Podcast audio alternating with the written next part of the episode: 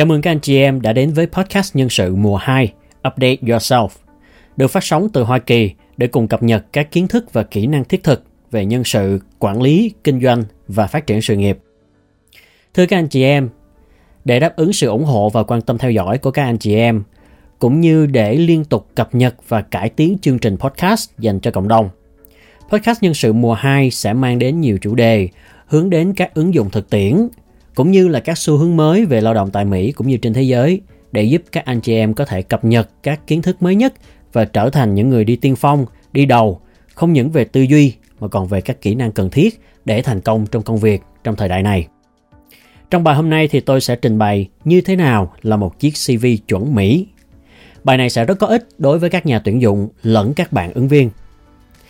Những ai làm tuyển dụng thì à, tôi hy vọng có thể trình bày giúp cho các anh chị em tham khảo cách duyệt một CV mà một người làm nhân sự tại Mỹ sẽ làm. Họ sẽ dựa vào các yếu tố nào, cụ thể đánh giá từng thứ ra sao. Tuy là cái chuẩn của Việt Nam có phần dễ thở hơn so với Mỹ, nhưng à, tôi hy vọng bài này sẽ cung cấp những thông tin rất là thú vị và thực tế để các anh chị em có thể tham khảo và áp dụng trong công việc của mình. Còn đối với những ai đang à, tìm việc hoặc là đang muốn học cách nâng cấp cái CV của mình lên theo chuẩn quốc tế giúp cho mình nổi bật giữa một rừng ứng viên. Nhất là khi ứng tuyển ở các công ty chuyên nghiệp, các tập đoàn lớn, các công ty nước ngoài hoặc là các vị trí từ cấp trung trở lên thì bài này cũng sẽ mang đến nhiều gợi ý rất thiết thực trong việc xây dựng một CV chuẩn mực. Thậm chí là các anh chị em đang làm việc ở nước ngoài, các em du học sinh, vân vân cũng đều có thể sử dụng cái guideline này để viết CV. Bây giờ chúng ta bắt đầu nhé.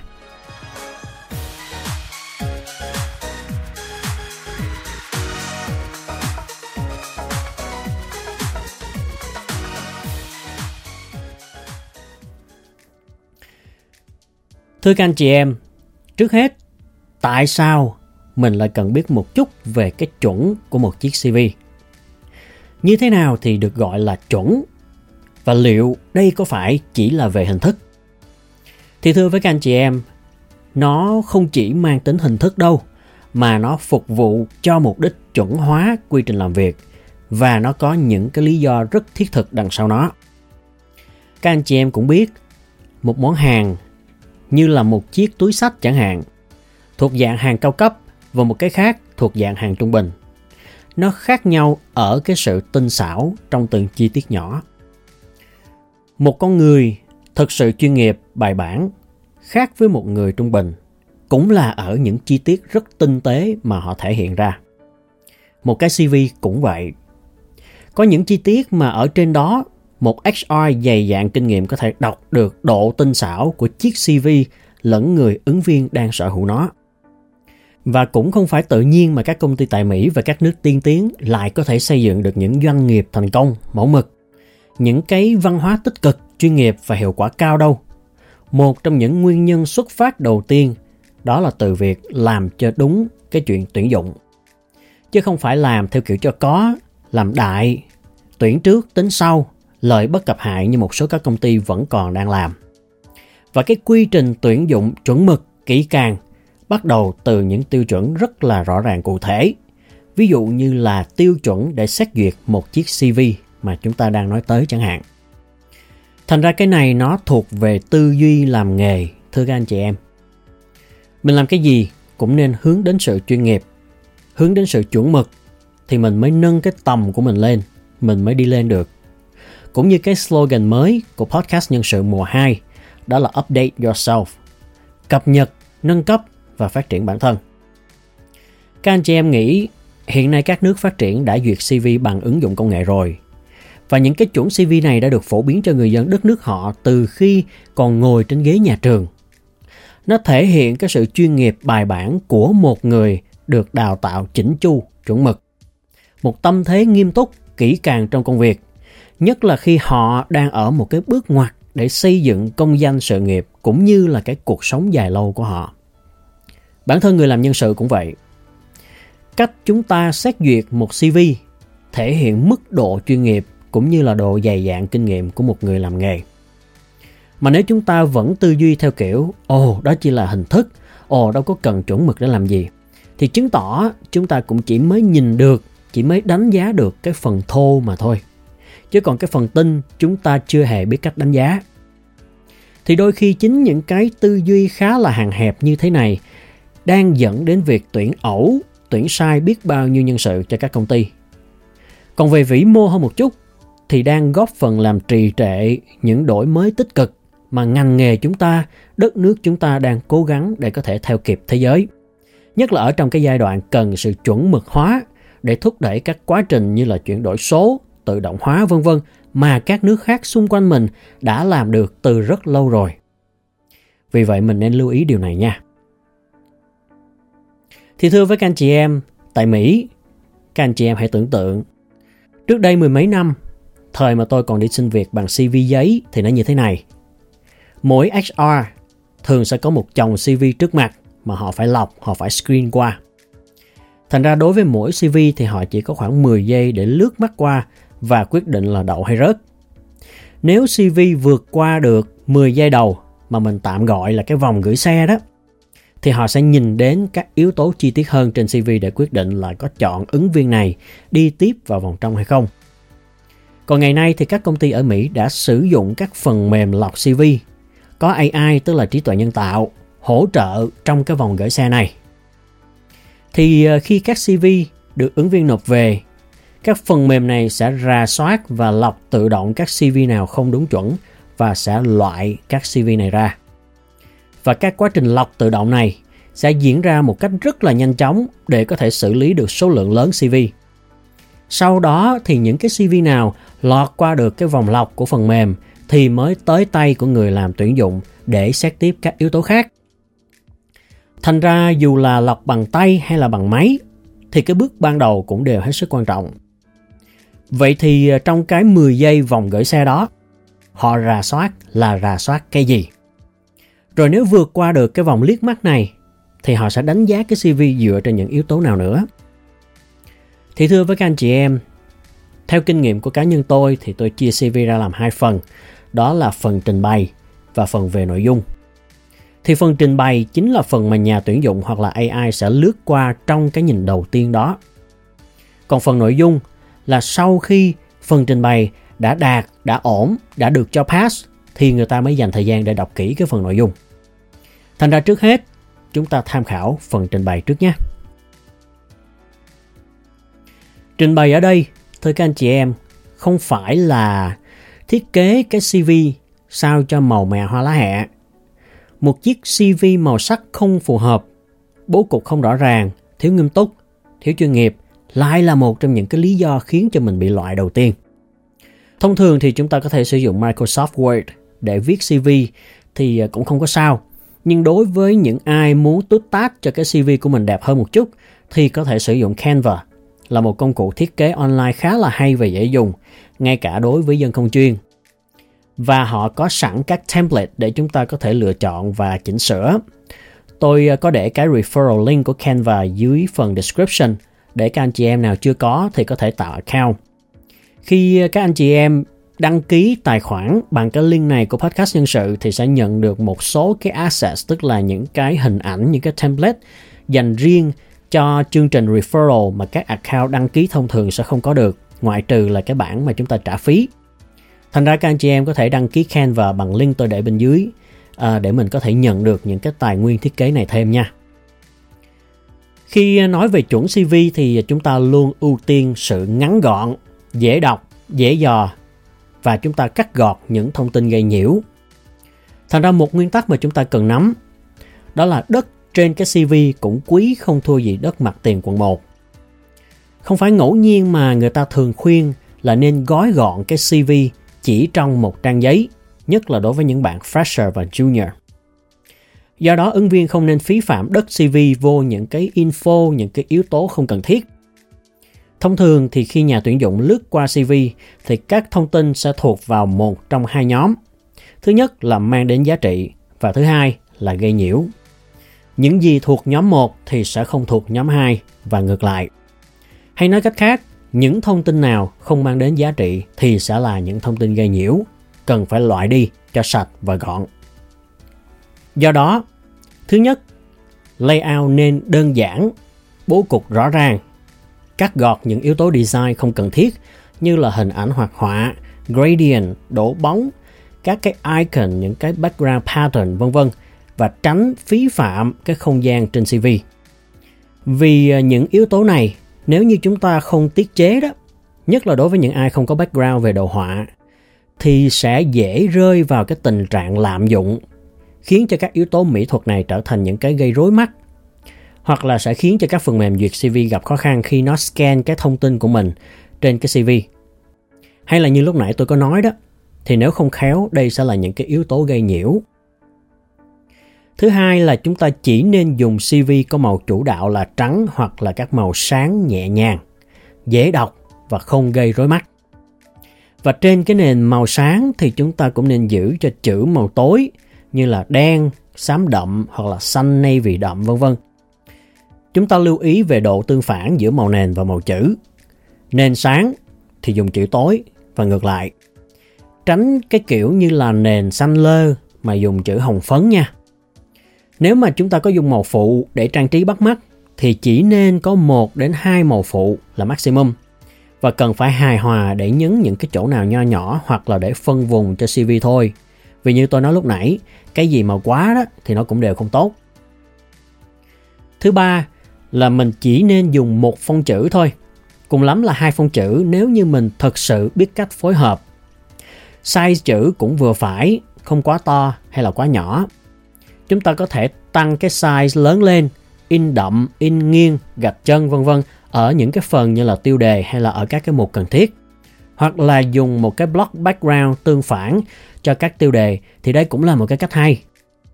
Font trên CV cần thiết phải dễ đọc và thể hiện tính chuyên nghiệp.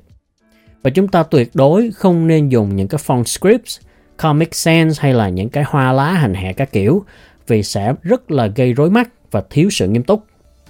Thứ tư, CV nên được canh lề trái một cách đồng đều cho tất cả các mục.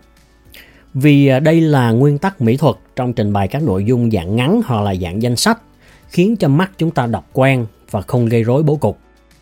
Có một lần tôi à, nhận được câu hỏi cũng rất là thực tế từ một em Gen Z là tại sao lại canh lề trái mà không phải là canh hai bên. Thì câu trả lời của tôi dành cho bạn là khi à, chúng ta canh hai bên đó mà nếu không khéo thì sẽ bị giãn các cái từ ở trong câu ra. Nếu mà nó không đều thì sẽ nhìn rất là thiếu chuyên nghiệp và khó đọc. Mà cái này chúng ta cứ để ý xung quanh thì sẽ thấy được rất là dễ thôi các anh chị em. Mình xem các info box, các cái design về comment hay là các bài trên internet trên Facebook, YouTube hay là các trang thông tin mà mình dùng hàng ngày đó thì đều đang được tự động canh lề trái vì cái lý do này. Thứ năm, nếu chúng ta có sử dụng các cái bullet point thì mình dùng cái size nhỏ gọn thôi, dành cho các cái list ngắn gọn. Đôi khi tôi thấy một vài anh chị em đưa những cái bullet point to đùng vào thì nó vừa mất thẩm mỹ mà nó vừa cho người ta thấy là mình thiếu đi cái kỹ năng trình bày mỹ thuật căn bản. Thứ sáu là lưu ý những cái spacing, tức là độ giãn giữa các hàng với nhau, sao cho vừa phải. Nếu mình để spacing quá lớn thì các cái dòng sẽ tách rời nhau ra, còn nếu spacing quá gần thì các hàng sẽ bị dính lại với nhau. Mẹo của tôi thường dùng là dùng spacing vào khoảng 1.5 là đẹp nhất. Còn nếu chúng ta không quen thiết kế thì cứ giữ spacing chuẩn 1 cũng là ok rồi. Chúng ta cũng lưu ý là đừng để chữ tràn quá gần lề cái này là cái quy chuẩn về trình bày mỹ thuật. Thứ bảy là phân chia các khối thông tin cho rành rẽ với nhau. Spacing giữa các khối cũng cần phải to hơn để tách bạch nhau ra. Giả sử các mục chúng ta thường thấy như là bằng cấp, kinh nghiệm, kỹ năng, vân vân chẳng hạn thì cần phải tách nhau ra hơn một tí so với cái spacing của nội dung ở trong cùng một mục thông tin. Tránh việc luôn tuồn không chia khoảng cách hợp lý thì sẽ rất khó để cho các nhà tuyển dụng lướt CV. Thì đó cũng là một vài yếu tố quan trọng về mặt mỹ thuật, về cách trình bày của một CV mà các nhà tuyển dụng sẽ nhìn lướt qua đầu tiên để đánh giá mức độ chuyên nghiệp của ứng viên. Mà muốn đánh giá được cái mức độ chuyên nghiệp của ứng viên thì người làm tuyển dụng phải tự nâng cái tầm chuyên nghiệp của mình lên trước, đúng không ạ? Kế tiếp là yếu tố nội dung. Thứ nhất là cái phần tên, thông tin liên lạc và tự giới thiệu thì thưa với các anh chị em, tên mỗi người dù dài mấy đi chăng nữa thì cũng cố gắng gói gọn trong một dòng thôi nhé thưa các anh chị em. Mà thường á thì cũng không ai có cái tên đủ dài để phải xuống hàng cả. Thay vì xuống hàng thì chúng ta có thể giảm cái phong chữ để giữ cho tên ở một dòng duy nhất thì sẽ chuyên nghiệp hơn hẳn. Nhất là khi chúng ta sau này sử dụng các phần mềm duyệt CV ấy, thì nếu chúng ta để tên mình một dòng, nó sẽ giúp giảm đáng kể cái lỗi là tên mình bị cắt đi khi phần mềm scan và tự động import tên ứng viên vào hệ thống dữ liệu. Giả sử như tên của mình là Nguyễn Kiều Cẩm Thơ đi chẳng hạn. Mà nếu mình xuống hàng giữa chừng thì có khi các phần mềm nó chỉ import được cái tên vô là Nguyễn Kiều thôi, nó lọt mất cái chữ Cẩm Thơ và mình vô hình chung tự gây khó khăn cho cái CV của mình. Tiếp theo cũng trong mục này, ngay dưới tên ứng viên là đất vàng để đặt thông tin liên lạc và mô tả bản thân. Để khi nhà tuyển dụng lướt qua, biết ngay tên họ, contact info và vài thông tin nổi bật nhất về ứng viên này theo cái chuẩn trình bày thông tin thông thường mà chúng ta dùng trong công việc. Cái phần mô tả ngắn gọn bản thân thì càng khúc chiết càng tốt, chỉ cần trong một hai câu thôi và nêu bật những đặc điểm giá trị nhất của mình, tránh dài dòng văn tự ở chỗ này vì đây là khu đất vàng. Thứ hai là một kinh nghiệm làm việc. Nên được xếp theo thứ tự thời gian, gần nhất thì đặt lên trên, cũ hơn thì từ từ xếp xuống dưới. Chúng ta nên ờ, lấy chức danh, vị trí tức là cái job title của mình á, làm tiêu đề chính để khi nhà tuyển dụng lướt qua có thể nhìn thấy là mình đã từng đảm nhiệm ở những cái vị trí nào, thời gian từ năm mấy đến năm mấy. Bên dưới thì mình thêm tên công ty, tỉnh thành và chỉ nên nêu nổi bật 4 năm gạch đầu dòng cho mỗi job. Phần này không nên chỉ mô tả cái công việc mình làm mà hãy nêu bật thành tích của mình khi làm cái công việc đó. Nếu được thì các anh chị em hãy tận dụng những con số hoặc là những mô tả cụ thể khi mà nói về thành tích, về trách nhiệm. Giả sử như à, mang về bao nhiêu doanh thu, tuyển được bao nhiêu bạn, tham gia các dự án nào, phạm vi công tác ở các vùng miền, những tỉnh, những thành phố nào. Thì những cái con số và những thông tin cụ thể rõ ràng như thế, nó sẽ luôn có một cái sức thuyết phục mạnh mẽ và giúp cho nhà tuyển dụng định hình rõ hơn về cái nhiệm vụ công việc mà mình đã làm. Ngoài ra, một người biết viết CV thường sẽ bắt đầu các dòng mô tả công việc hoặc là các dòng mô tả thành tích bằng những động từ gợi nên sức ảnh hưởng và biết cách dùng những cái keywords có liên quan đến cái job mà mình muốn apply vào cái ngành nghề mà mình đang theo đuổi. Bởi vì đó là cách mà các nhà tuyển dụng cũng như là AI trí tuệ nhân tạo sẽ rà soát và quyết định chọn hay là loại một cái CV. Nhưng lưu ý là nên tiết chế vừa phải bởi vì cái gì quá nó cũng đều không tốt. Còn nếu chúng ta đang viết CV bằng tiếng Anh, ở phần kinh nghiệm làm việc này, nếu là các job đã làm thì chúng ta dùng past tense, tức là thì quá khứ đơn. Những job nào đang làm thì mình dùng present tense, tức là thì hiện tại đơn nhé. Thứ ba là một bằng cấp, tức là education. Chúng ta cần phân biệt education và certification nhé thưa các anh chị em. Và tách riêng hai phần này ra bởi vì hai cái level này nó cực kỳ khác nhau. Phần education là phần bằng cấp chính quy nên được trình bày theo thứ tự là cái bằng cao hơn đặt ở trên và bằng thấp hơn đặt ở dưới. Ví dụ như là cái bằng tiến sĩ sẽ đặt cao hơn là cái bằng thạc sĩ, sẽ cao hơn là đại học và sẽ cao hơn là cao đẳng.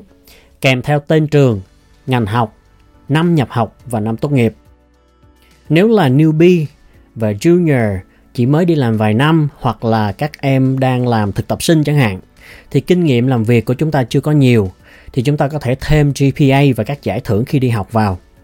Còn các vị trí đã đi làm mười mấy năm rồi thì à, theo kinh nghiệm của tôi cũng ít ai quan tâm đến cái GPA ngày xưa của các anh chị em đâu. Khi đó người ta sẽ quan tâm đến cái quá trình làm việc nhiều hơn. Thứ tư là các chứng chỉ, các cái certifications. Mục này bao gồm các chứng chỉ học thuật, những chứng chỉ chuyên môn, những chứng chỉ nghề, xếp theo thứ tự thời gian nha thưa các anh chị em. Gần nhất thì đặt lên trên và cứ thế, cứ thế xếp dần xuống dưới. Những cái chứng chỉ này tên gì, do ai cấp, trung tâm nào cấp và cũng đừng quên thêm cái năm mà chúng ta nhận chứng chỉ. Phần thứ năm là phần kỹ năng, tức là skills, nên được liệt kê ngắn gọn thôi. Đặc biệt là chúng ta không nên dùng những cái skill bar phần trăm hay là tự đánh giá các cái level như là trong hình minh họa. Cách trình bày này có lẽ là các bạn học từ các CV ở trên mạng, mà tôi thấy ở trên Canva cũng có. Nhưng mà thực tế thì nó đầy vấn đề. Cái level này hay là cái phần trăm này mà mình ghi lên trên đó là do mình tự đặt ra, hay là mình dựa vào cái chuẩn từ đâu. Nếu mình có chứng chỉ level cụ thể thì chúng ta nên để ở trong phần certification. Còn cái phần này chúng ta đang nói tới skills là kỹ năng. Rồi à, những cái con số phần trăm đó mà mình ghi trên CV đó nó được tính bằng cách nào? Nhiều khi cái chuẩn mà mình đang dùng khác với cái chuẩn của nhà tuyển dụng thì sao? Mình dựa vào đâu để mình đánh giá là mình đạt được 70%, 80% hay là 100%? Thành ra chúng ta hãy cứ list những cái skills thôi. Ngoại trừ level ngoại ngữ và tin học thì có thể tạm chấp nhận được. Nhưng mà nói chung á, thì theo tôi là đừng dùng những cái dạng design bar này. Nó vừa tốn đất, nó vừa không có giá trị gì cả và nó vừa gây nhiễu. Thưa với các anh chị em, thì khi chúng ta biết cách trình bày một cái CV vừa đẹp về mỹ thuật, vừa chuẩn về nội dung, thì tự bản thân mình cũng đã nâng cái tầm chuyên nghiệp của mình lên một bậc rồi. Một vài lưu ý quan trọng khác mà tôi muốn chia sẻ, đó là ứng viên nên gửi CV bằng file PDF nhé. Những cái file document, tức là Microsoft Word đó, đôi khi nếu mà mình gửi cho người ta, người ta có thể vô ý lỡ bấm một cái gì đó ở trong Word là mình bị mất info. Hoặc là khi nhà tuyển dụng download về, mở ra thì nó rất có thể bị mất cái format, lỗi phông, lỗi hình vân vân ở trong đó bởi vì cái file Word nó không có bảo toàn được định dạng thiết kế của cái CV. Còn các file như là JPEG, PNG và các định dạng hình ảnh thì lại tuyệt đối là không nên dùng. Vì người ta sẽ rất khó sử dụng trong việc xử lý và lưu trữ hồ sơ, đồng thời cũng rất thiếu chuyên nghiệp. Bởi vì CV á, nó là một cái dạng tài liệu, một dạng hồ sơ. Do đó, PDF là an toàn và chuẩn nhất. Một trong những điều rất kỵ trong CV đó là viết sai chính tả. Ở Mỹ, một chiếc CV đẹp cỡ nào, hoành tráng ra sao mà chỉ cần một từ sai chính tả là sẽ lập tức bị loại. Nghe có vẻ khó khăn quá đúng không ạ?